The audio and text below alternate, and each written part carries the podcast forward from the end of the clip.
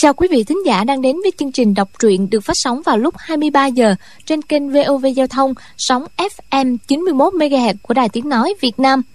Thưa các bạn, trong chương trình đọc truyện đêm qua, chúng ta đã theo dõi lệnh hồ sung chiếc chiêu với nhạc phu nhân mà trong lòng bối rối.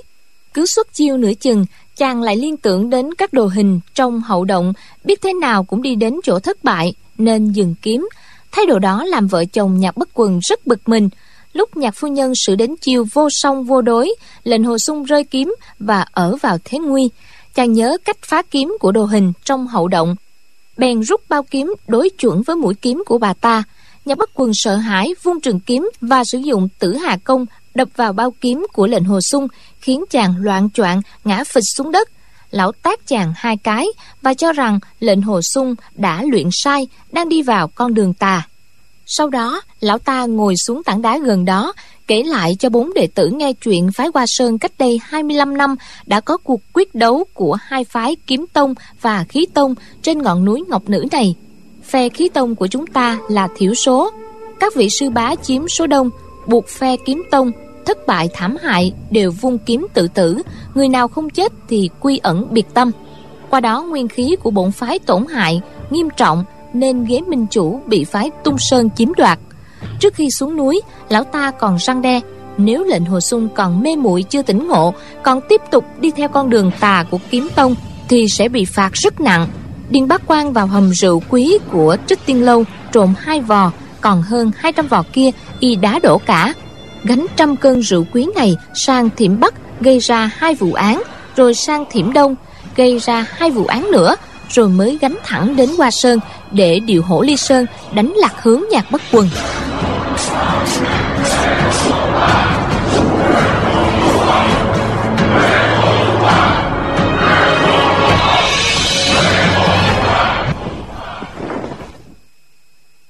Điền bá quan cả giận định rút đao ra Nhưng hắn nhịn được Lạnh lùng nói Lãnh hồ huynh Công phu quyền cước của huynh thì không vào đâu Nhưng công phu khẩu thiệt thật là lợi hại.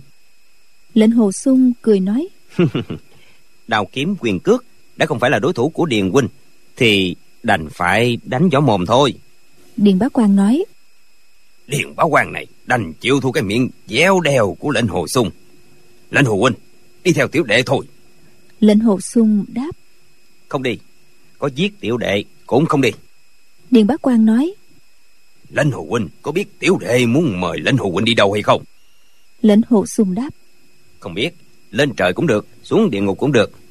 Điền bá quan đi đâu thì lệnh hồ sung quyết không đi theo tới đó đâu. Điền bá quan từ từ lắc đầu nói. Tiểu đệ đến đây mời lệnh hồ huynh đi gặp nghi lâm tiểu sư phụ.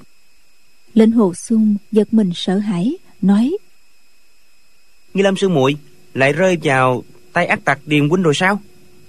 Điền huynh là kẻ ngỗ nghịch phạm thượng to gan dám vô lễ với sư phụ của mình. Điền bá quan giận nói tôn sư của điền mố là một người khác đã quy thiền nhiều năm rồi. Từ nay về sau đừng đem nghi lâm tiểu sư phụ nhập nhằn vào chuyện này nữa. vẻ mặt hắn dần dần ôn hòa lại nói tiếp. Nghi lâm tiểu sư phụ ngày đêm thường nhớ lệnh hồ huynh. Điền mố và lệnh hồ huynh là bằng hữu. Từ đây không dám có một chút thất kính với cô ta nữa. Lệnh hồ huynh cứ an tâm về quán này. Chúng ta đi thôi. Lệnh hồ sung đáp. Không đi. Ngàn lần không đi vạn lần không đi. Điền bá quan mỉm cười không nói gì. Lệnh hồ sung hỏi. Điền huynh cười cái gì vậy? Võ công điền huynh á hơn hẳn tiểu đệ. Tự cho mình bản lãnh cao cường. Muốn bắt tiểu đệ xuống núi hay sao? Điền bá quan nói điền mộ. Đối với lệnh hồ huynh á không có ý thù địch. Không bao giờ nghĩ đến cái chuyện đắc tội với lệnh hồ huynh. Nhưng điền mộ đã hí hửng đến đây thì không có muốn yếu xìu mà bỏ về. Lệnh hồ sung nói điền bá quan đào pháp của điền huynh á cao thâm muốn giết muốn đả thương tiểu đệ quả không có khó. Nhưng lệnh hồ sung này á thà chết chứ không có chịu nhục. Bớt quá là mất mạng dưới tay điền huynh. Điền huynh muốn bắt tiểu đệ xuống núi thì gián gián lần không thể được. Điền bá quan ngoẹo đầu nhìn hắn rồi nói điền mẫu đã nhận lời quý thác của người ta đến mời lệnh hồ huynh đi gặp nghi lâm tiểu sư phụ. Tình thật á không có ý gì khác. Lệnh hồ huynh hà tất phải nói chuyện uổng mạng. Lệnh hồ sung lại đáp chuyện gì tiểu đệ không muốn làm đừng nói là điền huynh mà ngay cả sư phụ sư nương ngũ nhạc minh chủ hoàng đế lão tử không ai có cách gì ép buộc tiểu đệ được. Tóm lại là không đi vạn lần không đi mà mười vạn lần cũng không đi. Điền bá quan lại nói lệnh hồ huynh đã cố chấp như vậy thì điền mô đành phải đắc tội rồi. Soạt một tiếng hắn rút đao ra. Lệnh hồ sung cá giận nói điền huynh có ý muốn bắt tiểu đệ là đã sớm đắc tội rồi. Hôm nay á ngọn núi sám hối này sẽ là nơi chôn xác lệnh hồ sung lệnh hồ sung vừa nói xong, hút lên một tiếng rồi rút kiếm ra. Điền bá quan lùi lại một bước, châu mày nói, lệnh hồ huynh huynh và tiểu đệ không thù không quán, hà tất phải liều mạng đánh nhau làm gì? Chúng ta phải đánh cuộc thêm một lần nữa nha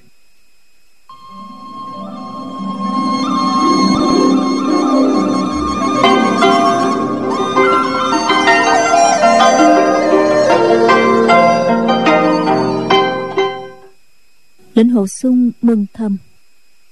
Muốn đánh cuộc thì không có gì hay bằng.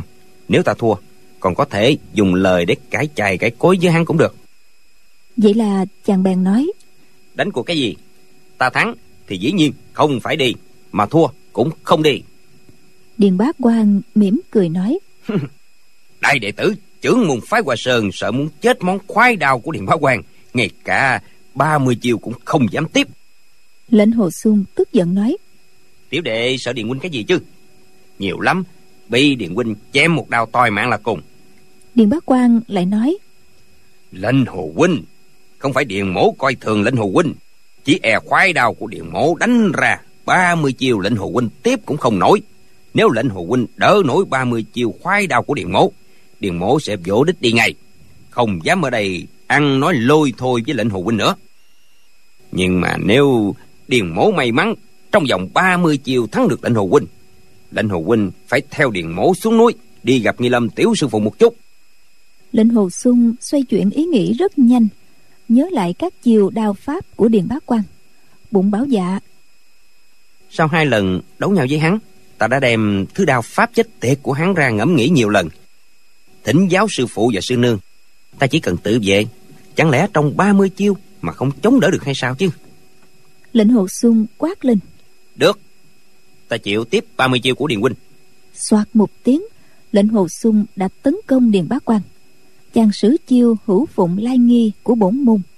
Lưỡi kiếm phát ra tiếng gió nghe dù dù trước mặt điền bá quan vô số làn kiếm quang chụp xuống. Điền bá quan khen. Hảo kiếm pháp! Nói xong hắn dung đao gạt đỡ thối lui một bước. Lệnh hồ sung hồ lớn một chiêu. Tiếp theo lệnh hồ sung xuất chiêu thương tùng nghinh khách tấn công tới. Điền bá quan lại khen. Hảo kiếm pháp. Điền bá quan biết trong chiêu này ẩn chứa nhiều chiêu tiếp theo. Không dám dung đao gạt đỡ chỉ lặng người tránh né. Cách tránh né này thật ra không thể tính là một chiêu nhưng lệnh hồ sung cũng la lên. Hai chiêu. Tay chàng không chút ngừng nghỉ lại tấn công tiếp một chiêu nữa. Lệnh hồ sung liên tục phát ra năm chiêu. Điện bá quan chỉ gạt đỡ hoặc né tránh, trước sau không phản kích. Lệnh hồ sung đã đếm đến tiếng năm. Đợi lệnh hồ sung ra chiều thứ sáu. Trường kiếm từ dưới hất lên trên. Điện bá quan thét lên một tiếng, rồi dung đao chém xuống. Đao kiếm chạm nhau, trường kiếm trong tay lệnh hồ sung phải hạ thấp xuống. Điền bá quan la lên. Chiều thứ sáu chiều thứ bảy, chiều thứ tám, chiều thứ chín, chiều thứ mười. Miệng hắn đếm một chiêu thì tay hắn chém xuống một đao. Liên tục đến năm chiêu thì dung đao chém xuống nằm nhát. Chiêu số không thay đổi, mỗi chiêu đều nhắm thẳng đầu lệnh hồ sung chém xuống. Mấy đao này, đao nào cũng nặng như nhau. Lúc đến đao thứ năm, lệnh hồ sung cảm thấy toàn thân đều bị kình lực đối phương uy hiếp tưởng chừng ngạt thở. Cố sức giơ kiếm lên gạt đỡ. Một tiếng choàng chát chúa đao kiếm giao nhau. Cánh tay chàng tê nhức trường kiếm rơi xuống đất. Điền bá quan lại chém xuống một đao. Lệnh hồ xuân nhắm hai mắt lại giả bộ không còn biết gì nữa. Điền bá quan cười ha hả nói chiều thứ mấy rồi ta? Lệnh hồ xuân mở mắt to nói đào pháp của điền huynh quả thật là cao hơn tiểu đệ. Quy lực nội kình ở cánh tay cũng mạnh hơn hẳn của tiểu đệ. Lệnh hồ xuân không phải là đối thủ của điền huynh rồi. Điền bá quan cười nói. Vậy thì đi thôi. Lệnh hồ xuân lắc đầu nói. Không đi. Sắc mặt điền bá quan trầm xuống. Y nói. Lệnh hồ huynh. Điền mổ kính trọng lệnh hồ huynh là một bậc nam tử hán đại trưởng phu. Lời nói nặng như non. Trong vòng 30 chiêu lệnh hồ huynh đã thua rồi sao lại đổi ý chứ? Lệnh hồ xuân đáp. Tiểu đệ vốn không tin điền huynh có thể thắng được tiểu đệ. Bây giờ tiểu đệ thua rồi. Nhưng tiểu đệ không hề nói là sau khi thua thì cùng đi với điền huynh. Tiểu đệ đâu có nói vậy đâu. Điền bác quan ngẫm nghĩ câu này là do mình tự nói ra. Lệnh hồ xuân quả nhiên không nói. Hắn liền khua đao cười nhạt nói. Trong tên họ của lệnh hồ huynh có chữ hồ quả nhiên là đúng như vậy. Lệnh hồ huynh chưa nói thì sao nào? Lệnh hồ xuân nói. Vừa rồi tiểu đệ thua là vì sức không bằng điện huynh. Trong lòng không phục. Tiểu đệ hãy nghĩ một lúc đã. Chúng ta lại tỷ đấu tiếp. Điền bác quan nói. Được rồi. Điền mẫu chỉ mong lệnh hồ huynh phải thua trong tâm phục khẩu phục.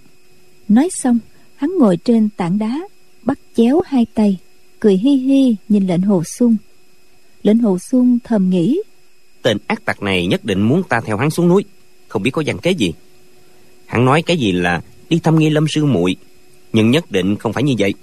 Hắn lại không phải là đồ đệ thật của nghi lâm sư muội. Huống hồ, nghi lâm sư muội vừa thấy hắn thì sợ đến nỗi muốn bất tỉnh nhân sự. Đâu có thể giao việc đi mời cho hắn. Nhưng bây giờ, ta bị hắn ràng buộc như vậy, làm sao thoát thân được đây? Nghĩ đến chuyện vừa rồi hắn liên tiếp chém sáu đao. Đao pháp cũng bình thường, nhưng uy lực mạnh mẽ không sao tránh được. Thực sự chàng không biết nên chiết giải nó như thế nào. Bỗng nhiên, lệnh hồ xuân nảy ra một ý nghĩ. Đêm đó, ở chốn quan sơn mặt đại tiên sinh dùng kiếm pháp hành sơn giết đại tung dương phủ, phí bần kiếm pháp hành sơn linh động khôn lường. Lấy kiếm pháp đó đối địch với điện bảo quan nhất định không thể thu hắn trên vách đá hậu động đã khắc vô số tuyệt chiêu của hành sơn kiếm pháp. Ta hãy học ba bốn chục chiêu mới có thể địch lại điền bảo quan. Rồi chàng lại nghĩ hành sơn kiếm pháp tinh diệu vô cùng trong khoảnh khắc làm sao có thể học kịp? Ta nghĩ dễ dẫn quá rồi. Điền bá quan thấy sắc mặt lệnh hồ xuân trong phút chốc chợt vui chợt buồn. Y bèn cười nói lệnh hồ huynh đã nghĩ ra quỷ kế phá giải đạo pháp của điền mẫu chưa? Lệnh hồ xuân nghe hắn nhấn mạnh hai chữ quỷ kế một cách rõ ràng bất giác nổi giận lớn tiếng nói muốn phá đạo pháp của điền huynh cần gì phải sử dụng quỷ kế chứ? Điền huynh ngồi đây nói tầm bậy tầm bạ làm rộn cả lên khiến tiểu đệ bị rối trí khó mà định thần được. Tiểu đệ muốn vào sơn động suy nghĩ một chút xin điền huynh đừng có làm rộn nữa điền bá quan cười nói lãnh hồ huynh cứ đi mà suy nghĩ cho bể óc điền mộ không thèm làm rộn nữa đâu. Lệnh Hồ Xuân nghe hắn nhấn mạnh hai chữ bể ốc một cách đặc biệt chửi thầm một tiếng rồi đi ngay vào sơn động. Lệnh hồ xuân đốt đuốc chui vào hậu động đến trước vách đá quan sát các đồ hình khắc kiếm pháp của phái hành sơn. Chỉ thấy từng đường kiếm pháp biến ảo khôn lường nếu không tận mắt nhìn thấy thật không thể tin trên thế gian này lại có thứ kiếm pháp kỳ diệu như vậy. Chàng nghĩ thầm. Trong khoảnh khắc muốn học thứ kiếm pháp gì cũng khó thành. Mình chỉ nên chọn vài chiêu biến hóa cổ quái nhất ghi nhớ trong đầu rồi đi ra đấu búa xua với hắn. Không chừng có thể tấn công làm hắn trở tay không kịp. Lệnh hồ sung vừa xem vừa cố nhớ. Tuy thấy mỗi chiêu kiếm pháp của phái hành sơn đều bị đối phương phá giải. Nhưng nghĩ điền bá quan chắc không biết những cách phá giải này nên không phải đắn đo nữa. Lệnh hồ sung vừa nhìn vừa lấy tay vạch ra. Học được 20 chiêu biến hóa đã mất hơn nửa canh giờ. Chợt nghe tiếng điền bá quan ngoài động vọng vào. Lệnh hồ huynh Lệnh hồ huynh không chịu ra Điền mổ sẽ xông vào đó. Lệnh hồ sung cầm kiếm nhảy ra nói to. Được tiểu đệ tiếp điền huynh ba chục chiêu nữa. Điền bá quan cười nói lần này nếu lệnh hồ sung thua nữa thì sao đây? Lệnh hồ sung đáp tiểu đệ không phải chỉ thua một lần mà đã thua nhiều lần rồi. Lần này thì hãy xem đây. Lúc lệnh hồ sung nói câu này trường kiếm trong tay đã như gió to bão lớn liên tiếp tấn công bảy chiêu. Cả bảy chiêu này chàng đều mới học được trên vách đá trong hậu động. Quả thực là những chiêu biến ảo khôn lường. Điền bá quan không ngờ kiếm pháp của phái hoa sơn lại biến hóa đến như vậy. Đến chiêu thứ 10 thì lòng hắn ngấm ngầm kinh hãi. Hắn hít lên một tiếng, giận đau trả đòn. Thế đau của hắn vô cùng mạnh mẽ, khiến cho kiếm pháp biến hóa của lệnh hồ sung khó bề thi triển. Đến chiêu thứ 19 đao kiếm của hai bên giao nhau trường kiếm của lệnh hồ sung lại bị đánh văng đi. Lệnh hồ sung nhảy ra hai bước la lên. Điền huynh chỉ được cái mạnh chứ đao pháp không thắng được tiểu đệ đâu. Lần này á tiểu đệ bị thua nhưng lòng không phục. Đợi tiểu đệ vào trong suy nghĩ ra 30 chiêu kiếm pháp rồi cùng với điền huynh so tài cao thấp. Điền bá quan cười nói bây giờ lệnh sư đang ở ngoài 500 dặm đi khắp nơi truy tìm dấu tích của điền mẫu. Trong vòng 10 ngày hay nửa tháng nữa chưa chắc có thể trở về qua sơn. Lệnh hồ huynh cố tìm cái quảng bình tiểu đệ chỉ e rằng vô ích thôi. Lệnh hồ sung nói nếu mong vào sư phụ tiểu đệ để bắt điền huynh thì còn gì gọi là anh hùng hảo hán chứ? Tiểu đệ bệnh nặng mới khỏi khí lực chưa hồi phục nên bị điền huynh chiếm tiện nghi chỉ đấu bằng số chiêu. Chẳng lẽ ngay cả 30 chiêu của điền huynh cũng không đỡ được sao? Điền bá quan cười nói điền mổ không chơi gác lệnh hồ huynh đâu. Thắng lệnh hồ huynh bằng đao pháp cũng được thắng lệnh hồ huynh bằng sức lực cũng được.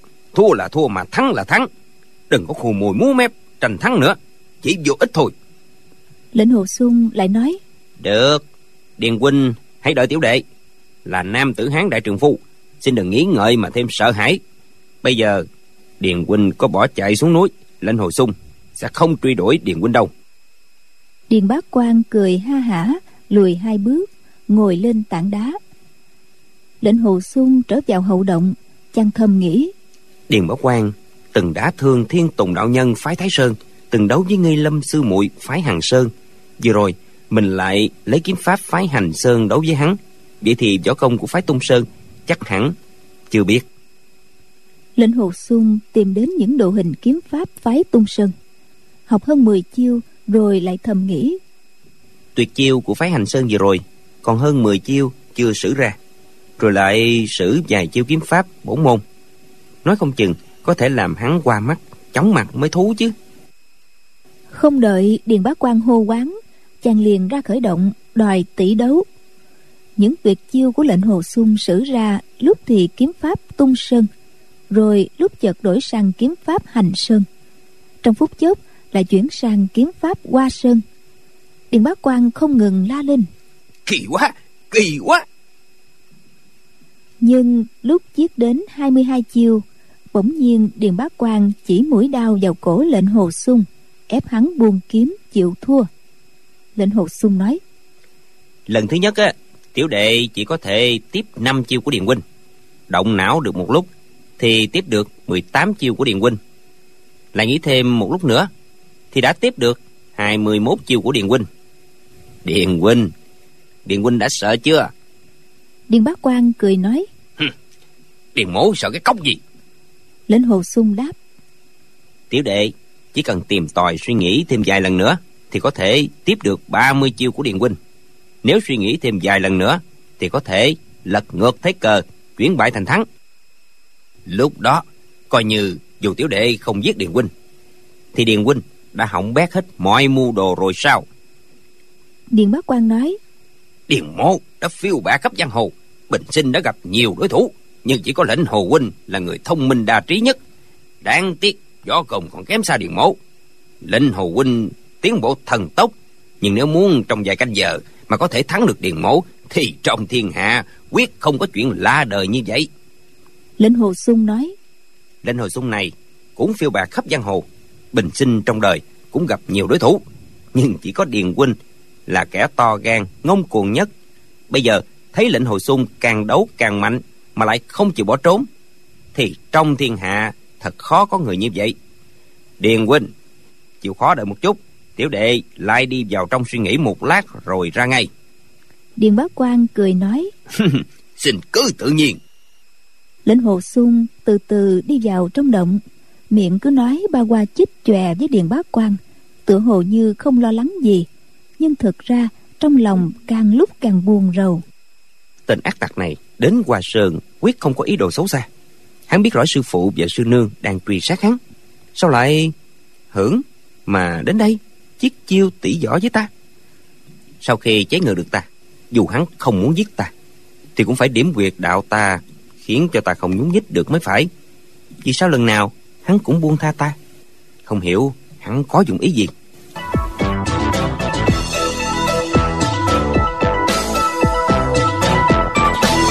Chàng lại đoán điền bá quan đến hoa sơn chắc có một âm mưu rất kinh khủng.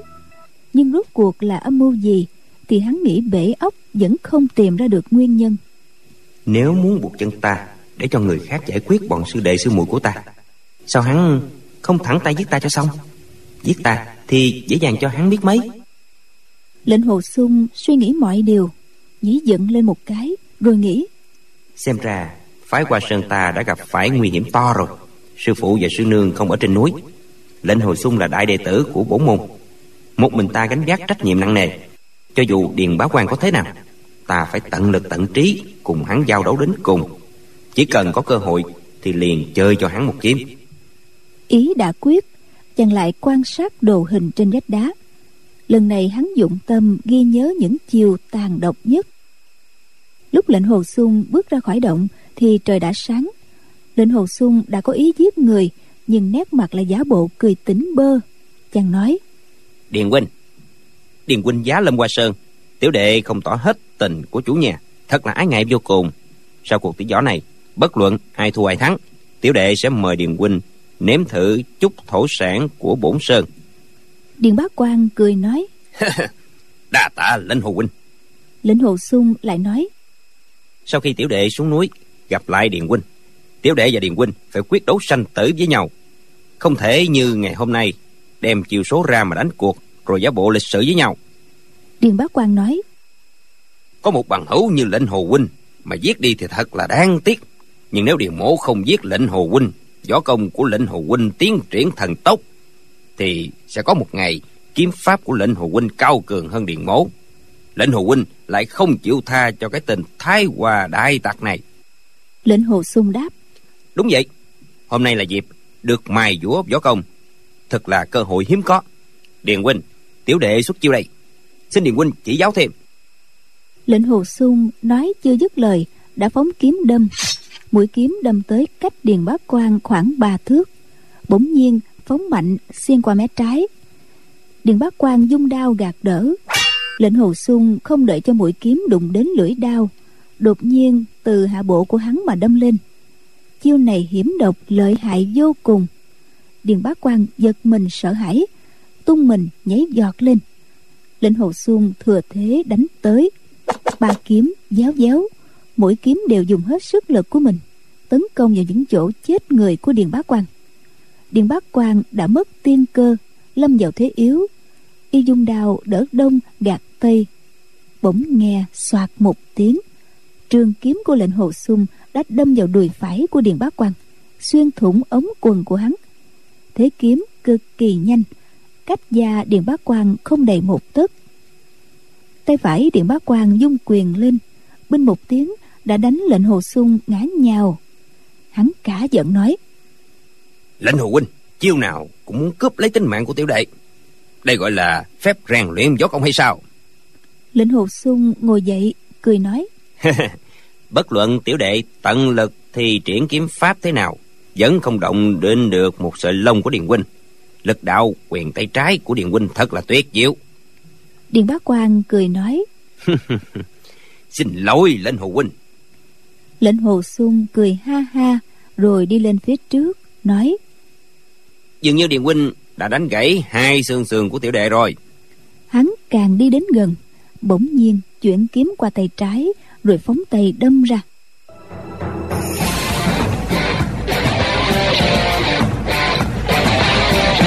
Chiêu kiếm này thật ngoài sức tưởng tượng là tuyệt chiêu giết người của phái hằng sơn. Điền bá quan giật mình sợ hãi mũi kiếm chỉ cách bụng dưới của hắn không được dài tấc trong lúc cấp bách hắn vội lăn người né tránh. Lệnh hồ xuân từ trên đánh xuống, liên tiếp đâm ra bốn kiếm tấn công, khiến điện bá quan luống cuốn cả lên. Trước mắt chỉ cần tấn công thêm vài chiêu nữa thì có thể cho hắn một kiếm chắc như đình đóng cột. Không ngờ điện bá quan đột nhiên phóng chân trái ra, đá vào cổ tay của lệnh hồ sung tiếp theo chân phải của hắn đá ra chiều uyên ương liên hoàng cước trúng bụng dưới của lệnh hồ sung. Trường kiếm của lệnh hồ sung tuột khỏi tay chàng ngã bật ngửa về phía sau. Điền bá quan nhảy lên chỉ lưỡi đao vào yết hầu của lệnh hồ sung cười nhạt nói kiếm pháp thật là tàn độc điền mổ suýt chút nữa mất mang dưới tay của lệnh hồ huynh. Lần này chịu phục chưa? Lệnh hồ sung cười nói đương nhiên là không phục chúng ta chỉ nói tỷ kiếm mà điền huynh lại sử cả quyền cước. Khi xuất quyền khi xuất cước cách tính chiều số này ra sao đây? Điền bá quan buông đao cười nhạt nói. Dù tính cả những chiêu quyền cước cũng chưa đủ con số 30 Lệnh Hồ Xuân đứng phát dậy giận hỏi.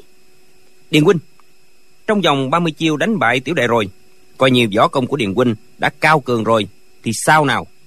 Điền huynh muốn giết thì giết sao lại chế giễu tiểu đệ? Điền huynh muốn cười thì cười. Sao lại phải cười nhạt chứ? Điền bá quan lùi lại một bước nói lãnh hồ huynh chỉ trích đúng lắm. Điền mổ đã sai rồi. Rồi hắn chắp tay nói điền mổ xin thành thật tạ lỗi. Mong lãnh hồ huynh bỏ qua cho. Lệnh hồ xuân sửng sốt. Chàng không ngờ điền bá quan thừa sức thắng mình mà lại chịu xin lỗi. Liền chắp tay đáp lễ nói tiểu đệ không dám. Nhưng chàng thầm nghĩ. Lễ hạ ư nhân. Tất hắn có ý đồ gì đây? Hắn đối với mình kính trọng như vậy không biết có dụng ý gì. Lệnh hồ xuân nghĩ hoài không ra liền đánh bạo hỏi. Điền huynh lệnh hồ xuân này có điều không rõ không biết điền huynh có chịu nói thẳng ra hay không? Điền bá quan nói. Điền bá quan này không có chuyện gì mà không dám nói với người chuyện gian dâm đại đạo giết người phóng quả người khác đều muốn che giấu chối cãi nhưng điền bá quan này nói thì nói không hề chối cãi. Lệnh hồ xuân nói điền huynh quả là một hảo hán tử quan minh lỗi lạc. Điền bá quan nói ba chữ hảo hán tử điền mổ không dám nhận. Rốt cuộc hành động và lời nói của điền mổ vẫn là một kẻ tiểu nhân. Lệnh hồ xuân nói trên giang hồ thật khó tìm được nhân vật như vậy xin hỏi điền huynh điền huynh dự mưu sâu xa đánh lạc hướng sư phụ của tiểu đệ xuống núi. Sau đó lên qua sơn muốn tiểu đệ cùng đi theo điền huynh. Điền huynh muốn tiểu đệ đi đến đâu có âm mưu gì chứ? Điền bá quan nói. Điền mổ đã nói cho lệnh hồ huynh nghe rồi. Mời lệnh hồ huynh đi gặp nghi lâm tiểu sư phụ để an ủi nỗi lòng đau tương tư thỏa lòng mong nhớ của nghi lâm tiểu sư phụ. Nhưng lệnh hồ xuân lắc đầu nói. Hừm, chuyện này thật ly kỳ khó tưởng tượng nổi. Lệnh hồ sung này không phải là đứa bé 3 tuổi làm sao có thể tin được chứ? Điền bá quan giận nói điền mổ kính trọng lệnh hồ huynh là một anh hùng hảo hán. Lệnh hồ huynh lại coi điền mổ là thứ đê hèn vô liêm sĩ lời điền mổ nói sao lệnh hồ huynh lại không tin? Chẳng lẽ lời điền mổ nói ra không phải là người nói mà là rắm chó hay sao? Nếu điền mổ nói dối thì không bằng giống heo chó rồi lệnh hồ xuân nghe hắn nói vô cùng thành thật không có lý do gì để không tin nhưng không kìm được tò mò bèn hỏi. Chuyện điền huynh bái tiểu sư phụ làm thầy chẳng qua chỉ là một câu nói giỡn đâu phải là sự thật. Sao điền huynh lại vì cô ta mà vượt ngàn dặm đến đây mời tiểu đệ xuống núi chứ? Vẻ mặt điền bá quan tràn đầy xấu hổ y nói. Trong chuyện này còn có sự tình khác bản lĩnh của ta nhỏ nhoi như vậy làm sao có thể làm sư phụ của điền mố được chứ? Lệnh hồ xuân chấn động tinh thần ngẫm nghĩ. Chẳng lẽ điền bá quan đối với nghi lâm sư phụ có chút chân tình quá ham muốn cô ta lại quá thành tình yêu hay sao? Chàng nói. Điền huynh vừa thấy nghi lâm tiểu sư thái đã siêu lòng rồi nên can tâm tình nguyện. Nghe cô ta sai bảo chứ gì? Điền bác quan lắc đầu. Lệnh hồ huynh đừng đoán dớp dẫn làm gì có chuyện đó chứ? Lệnh hồ sung nói. Rốt cuộc trong chuyện này còn có nguyên do gì khác? Mong điền huynh nói ra đi. Điền bác quan nói. Đây là chuyện xui xẻo của điền bá quan lệnh hồ huynh hà tất phải nhọc lòng truy cứu chứ. Tóm lại điền bá quan không mời được lệnh hồ huynh xuống núi thì một tháng sau sẽ bị chết thê thảm không thể tả được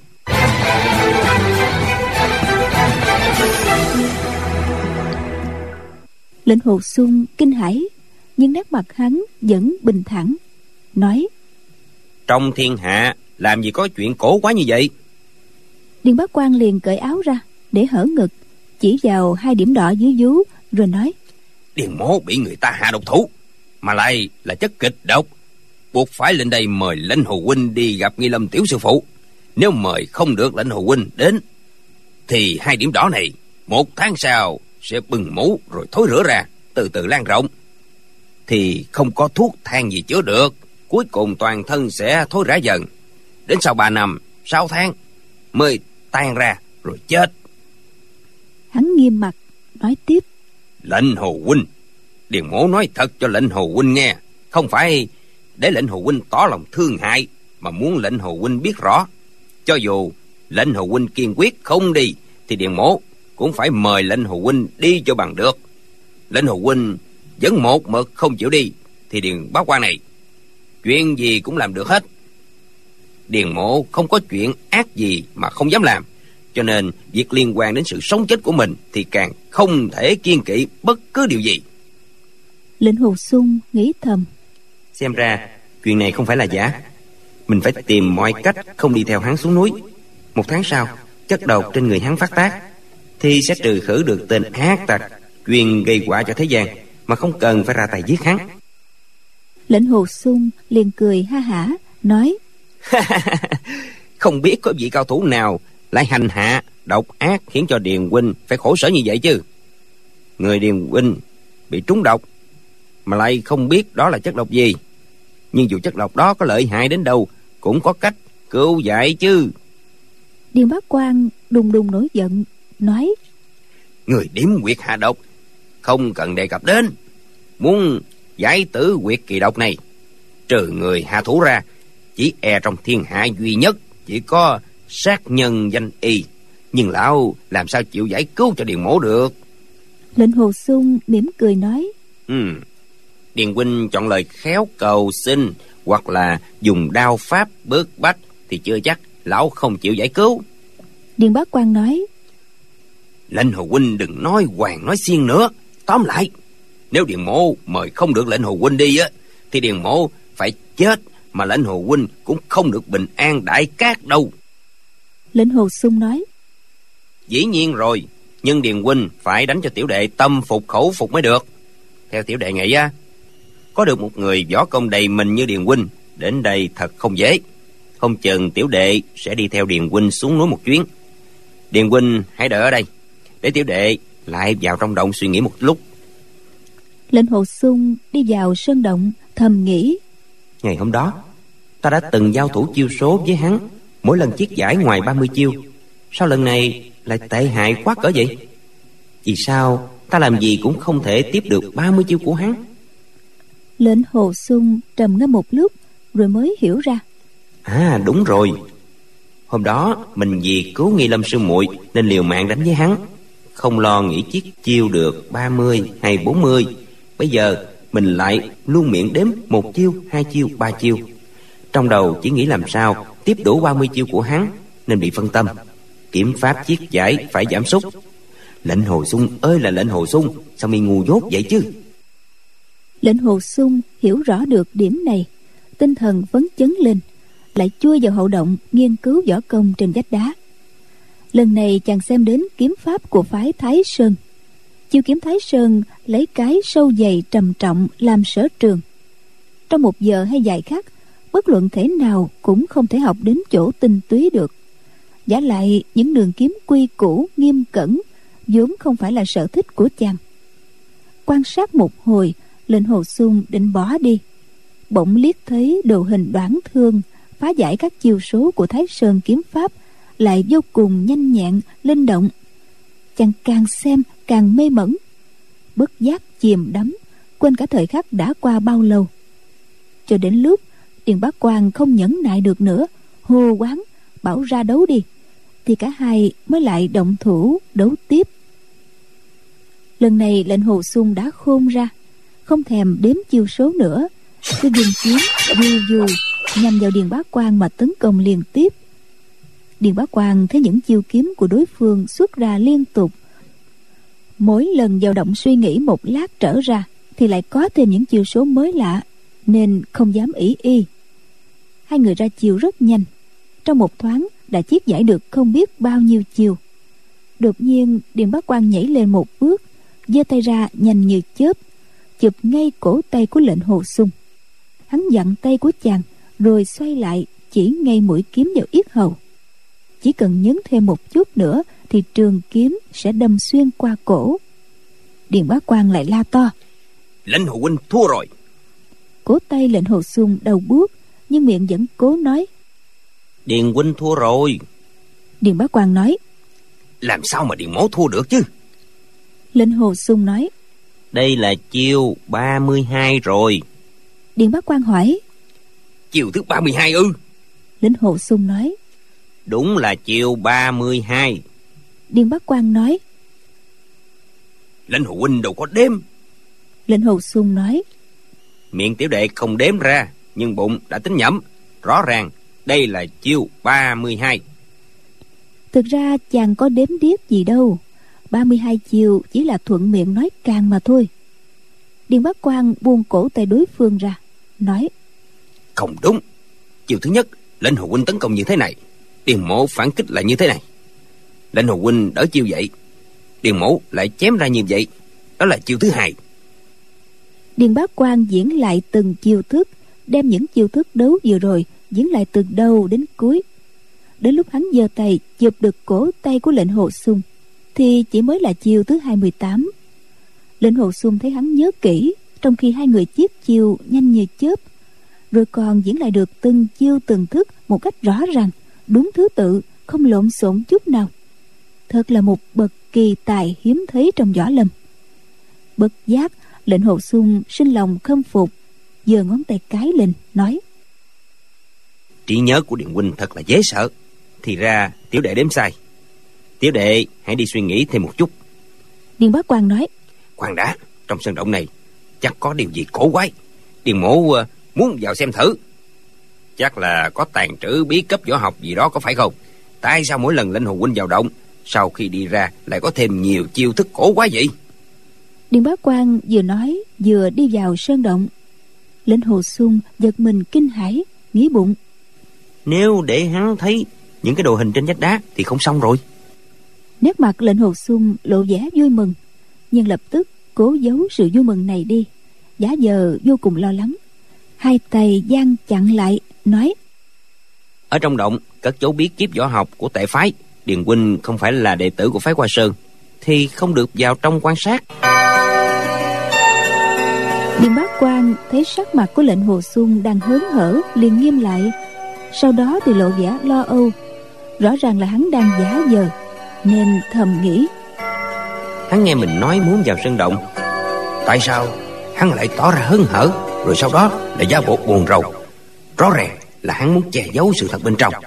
Hắn chỉ muốn mình xông vào động. Có lẽ hắn bố trí sẵn cơ quan cạm bẫy gì đó hoặc là hắn nuôi rắn độc thú dữ. Mình không thể mắc bẫy của hắn được.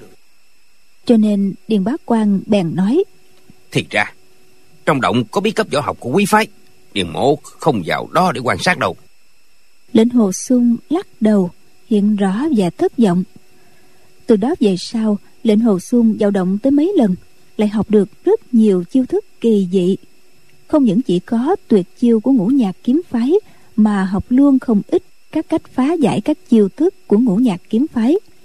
Vì chàng học quá dội vàng chưa sử thuần thục, mới học đó đã muốn quên rồi. Độ cao minh của kiếm pháp chỉ có hạn, nên cuối cùng cũng không tiếp nổi 30 chiều khoái đào của điện Bá Quan. điện bá quan thấy lệnh hồ Xuân cướp vào động suy nghĩ. Sau khi ra càng có thêm những quái chiêu. Tuy lộn xộn, nhưng vô cùng tinh diệu. Tuy không đắc dụng, không khắc chế được mình, nhưng chiêu thức rất tinh diệu mà bình sinh hắn chưa hề thấy qua. Thực khiến cho người ta khâm phục. Lòng hắn càng nghĩ càng khó hiểu, lại mong muốn lệnh hồ sung đấu với mình càng lâu càng tốt, khiến mình mở rộng được kiến thức về kiếm pháp ngoài sức tưởng tượng này. Khi đã qua giờ ngọ điền bá quan lại chế ngự được lệnh hồ sung thêm một lần nữa. Hắn nghĩ bụng. Dường như lần này hắn sử kiếm phần lớn là kiếm pháp của phái tùng sơn. Phải chăng trong sân động có cao thủ của ngũ nhạc kiếm phái tụ tập? Mỗi lần hắn vào động thì có cao thủ truyền một số chiêu thức để hắn ra đấu với ta. Chào ơi may mà ta không tùy tiện giá cái mặt vào động. Nếu không thì làm sao đối phó với các cao thủ của ngũ nhạc kiếm phái chứ? Hắn nghĩ như vậy rồi liền hỏi sao họ không ra đây? Lệnh hồ xung hỏi. Ai không ra? Điền bá quan nói. Các vị cao thủ tiền bối ở trong động dạy kiếm pháp cho lệnh hồ huynh đó.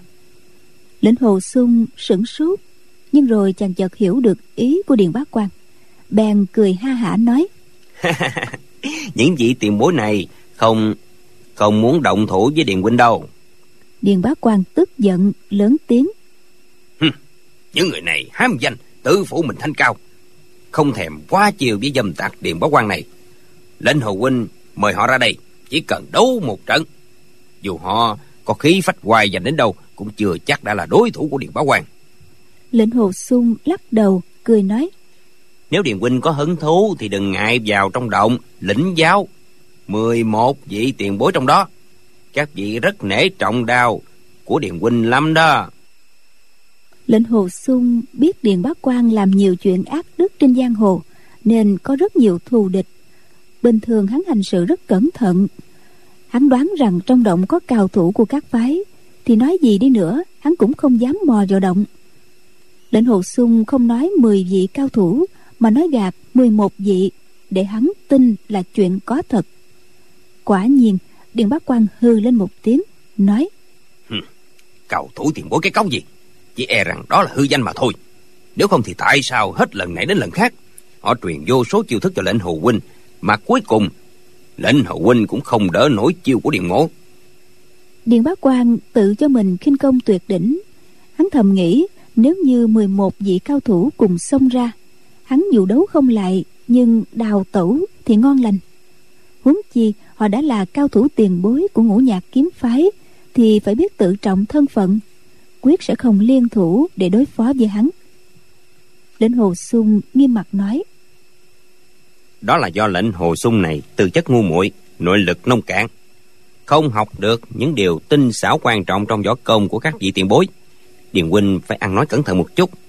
Đừng chọc giận họ. Bất kỳ một vị tiền bối nào ra tay thì điền huynh không cần đợi một tháng, chất độc phát tác. Mà chỉ trong nháy mắt, điền huynh đã đầu một nơi mình một nẻo ngay trên ngọn núi này rồi. Điền bá quan nói. Lệnh hồ huynh nói thử xem trong động gồm có những vị tiền bối nào?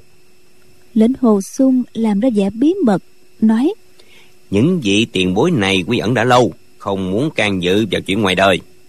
Việc họ tụ tập ở đây không liên can gì đến chuyện đối phó với điền huynh hết. Danh hiệu của các vị lão nhân gia không thể tiết lộ ra ngoài. Mà nếu như có nói ra thì điền huynh cũng không có biết thôi thì không nói vậy. Điền bá quan thấy sắc mặt lệnh hồ sung ra chịu cổ quái rõ ràng là hắn cố gắng che giấu. Bèn nói trong bốn phái tung sơn thái sơn hành sơn hàng sơn có lẽ còn có các vị cao nhân tiền bối võ công không tầm thường. Nhưng trong quý phái thì chẳng còn một vị nào nữa. Đó là sự thật mà mọi người trong võ lâm đều biết. Đến hồ huynh nói năng huynh quang khó làm ai tin được. Lệnh hồ sung nói đúng vậy trong phái hoa sơn, đúng là không có bậc cao nhân tiền bối nào tồn tại và sống đến ngày hôm nay. Năm xưa tệ phái không may bị ôn dịch hoành hành. Những vị cao thủ đời trước đều bị chết hết. Nguyên khí phái hoa sơn bị tổn thương nặng nề. Nếu không thì quyết không thể có chuyện để điền huynh đơn thương độc mã xông lên núi đánh phái hoa sơn của tiểu đệ thua te tua. Không còn sức để chống đỡ. Điền huynh nói rất đúng. Trong sân động, đúng là không có cao thủ nào của tệ phái cả. Điền bác quan nhận định lệnh hồ sung đang lừa bịp mình. Y dương đông kích tây giả bộ nói phái hoa sơn không còn vị cao thủ tiền bối nào tồn tại thì nhất định là phải có. Hắn ngẫm nghĩ một lúc chợt nhớ ra một người liền vỗ đùi nói lớn. À, điền bố nhớ ra rồi thì ra là phong thanh dương lão tiền bối. Lệnh hồ sung nhớ lại ba chữ lớn phong thanh dương khắc trên vách đá. Kiềm không được tâm trạng thầm kinh hãi. Lần này không phải là giả dối. Vì chàng cho rằng chẳng lẽ vị phong tiền bối này bây giờ hãy còn sống ư? Chàng liền lờ đi vội xua tay nói. Điền huynh đừng nói bừa bãi. Phong phong. Lệnh hồ sung thầm nghĩ trong tên của phong thanh dương có chữ thanh thì nhân vật này cao hơn sư phụ hắn một bậc. Vì tên của sư phụ hắn có chữ bất liền nói tiếp. Phong thái sư thúc tổ đã quy ẩn lâu rồi. Không biết đã đi đâu và cũng không biết lão nhân gia có còn trên thế gian này hay không. Sao điền huynh biết người đến qua sơn này? Điền huynh không tin. Có ngon thì tự mình vào trong động xem chơi sẽ biết rõ trắng đen ngay thôi. Điền bác quan càng nghe lệnh hồ sung dụ mình vào động thì hắn càng sợ bị mắc bẫy nghĩ thầm. Y quảng hốt như vậy quả nhiên ta đoán không sai. Nghe nói đến tiền bối phái hoa sơn năm xưa trong một đêm đã chết hết. Chỉ còn một mình phong thanh dương không có mặt trên núi mới thoát khỏi cơn đại nạn. Nếu lão còn sống ở trên đời thì cũng đã khoảng bảy tám chục tuổi rồi. Dù võ công có cao hơn thì kinh lực cũng bị suy giảm.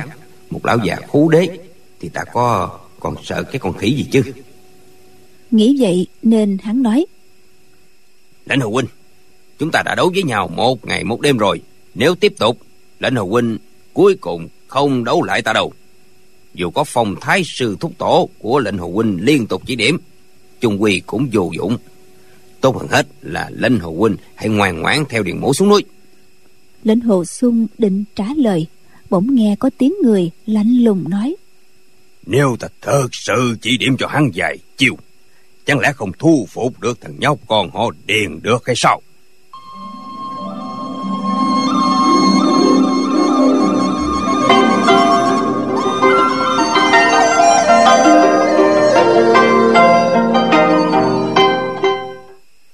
lệnh hồ sung giật mình kinh hãi quay đầu lại.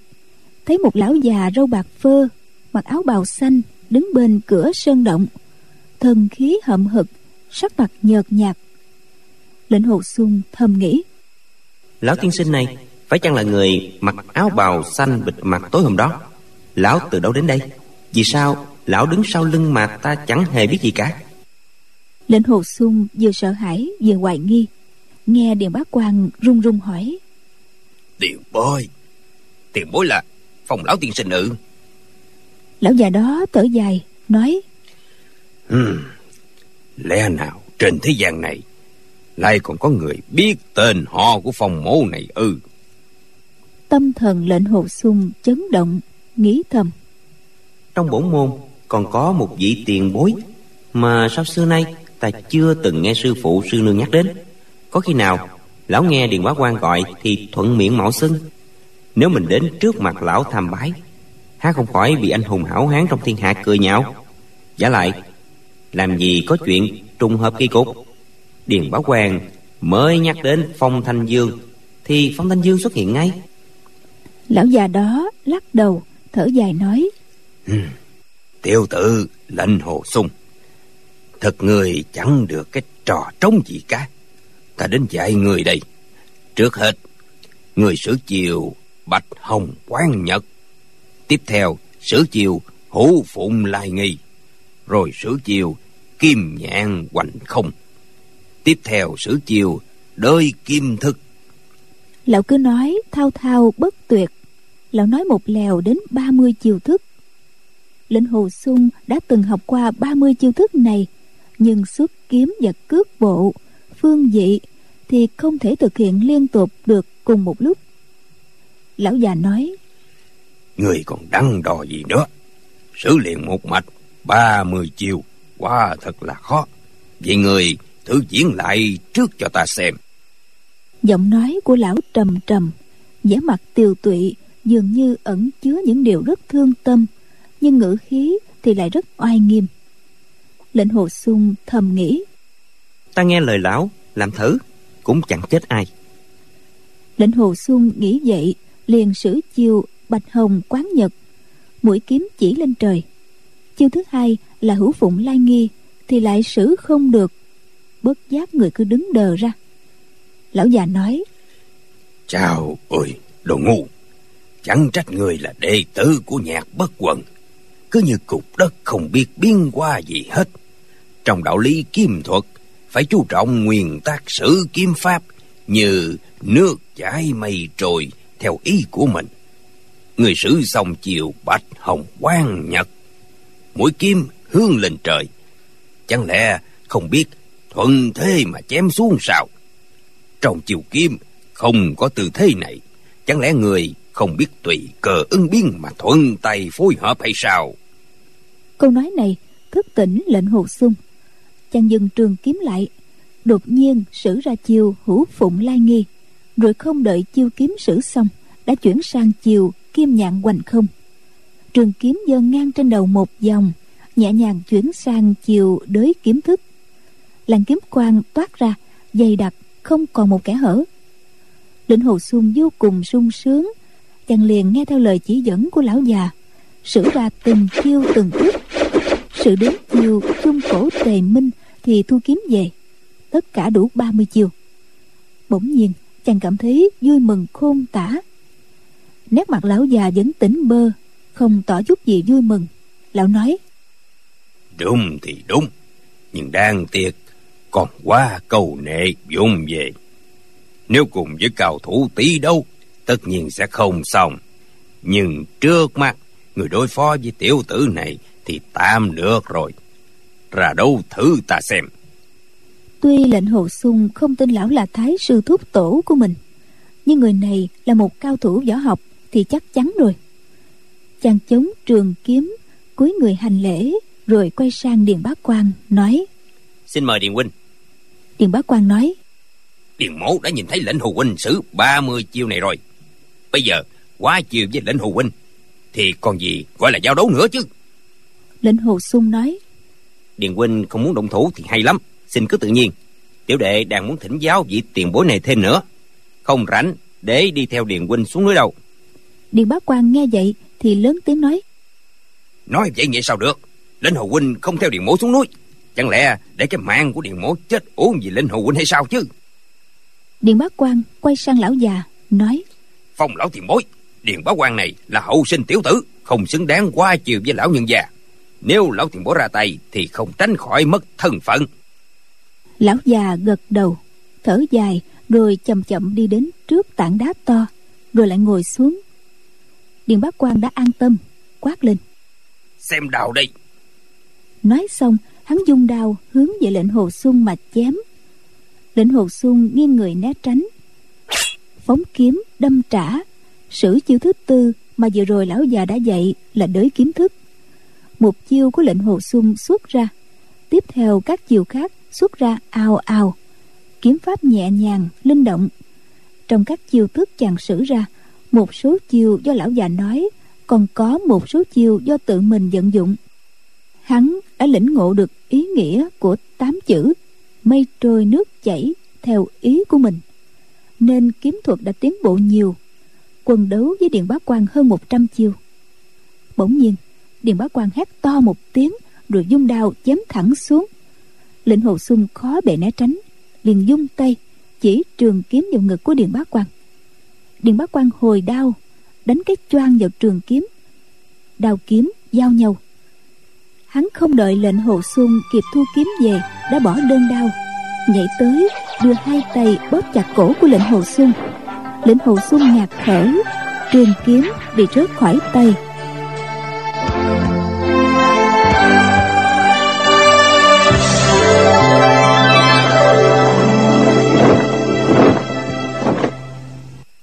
Bạn thân mến, chúng ta đã theo dõi phần 20 bộ truyện Tiếu ngạo giang hồ của nhà văn Kim Dung. Mời quý vị và các bạn đón theo dõi phần tiếp theo cũng được phát sóng vào lúc 23 giờ đêm mai trên kênh VOV Giao thông sóng FM 91 MHz của Đài Tiếng nói Việt Nam. Còn bây giờ thì xin được chào tạm biệt và hẹn gặp lại.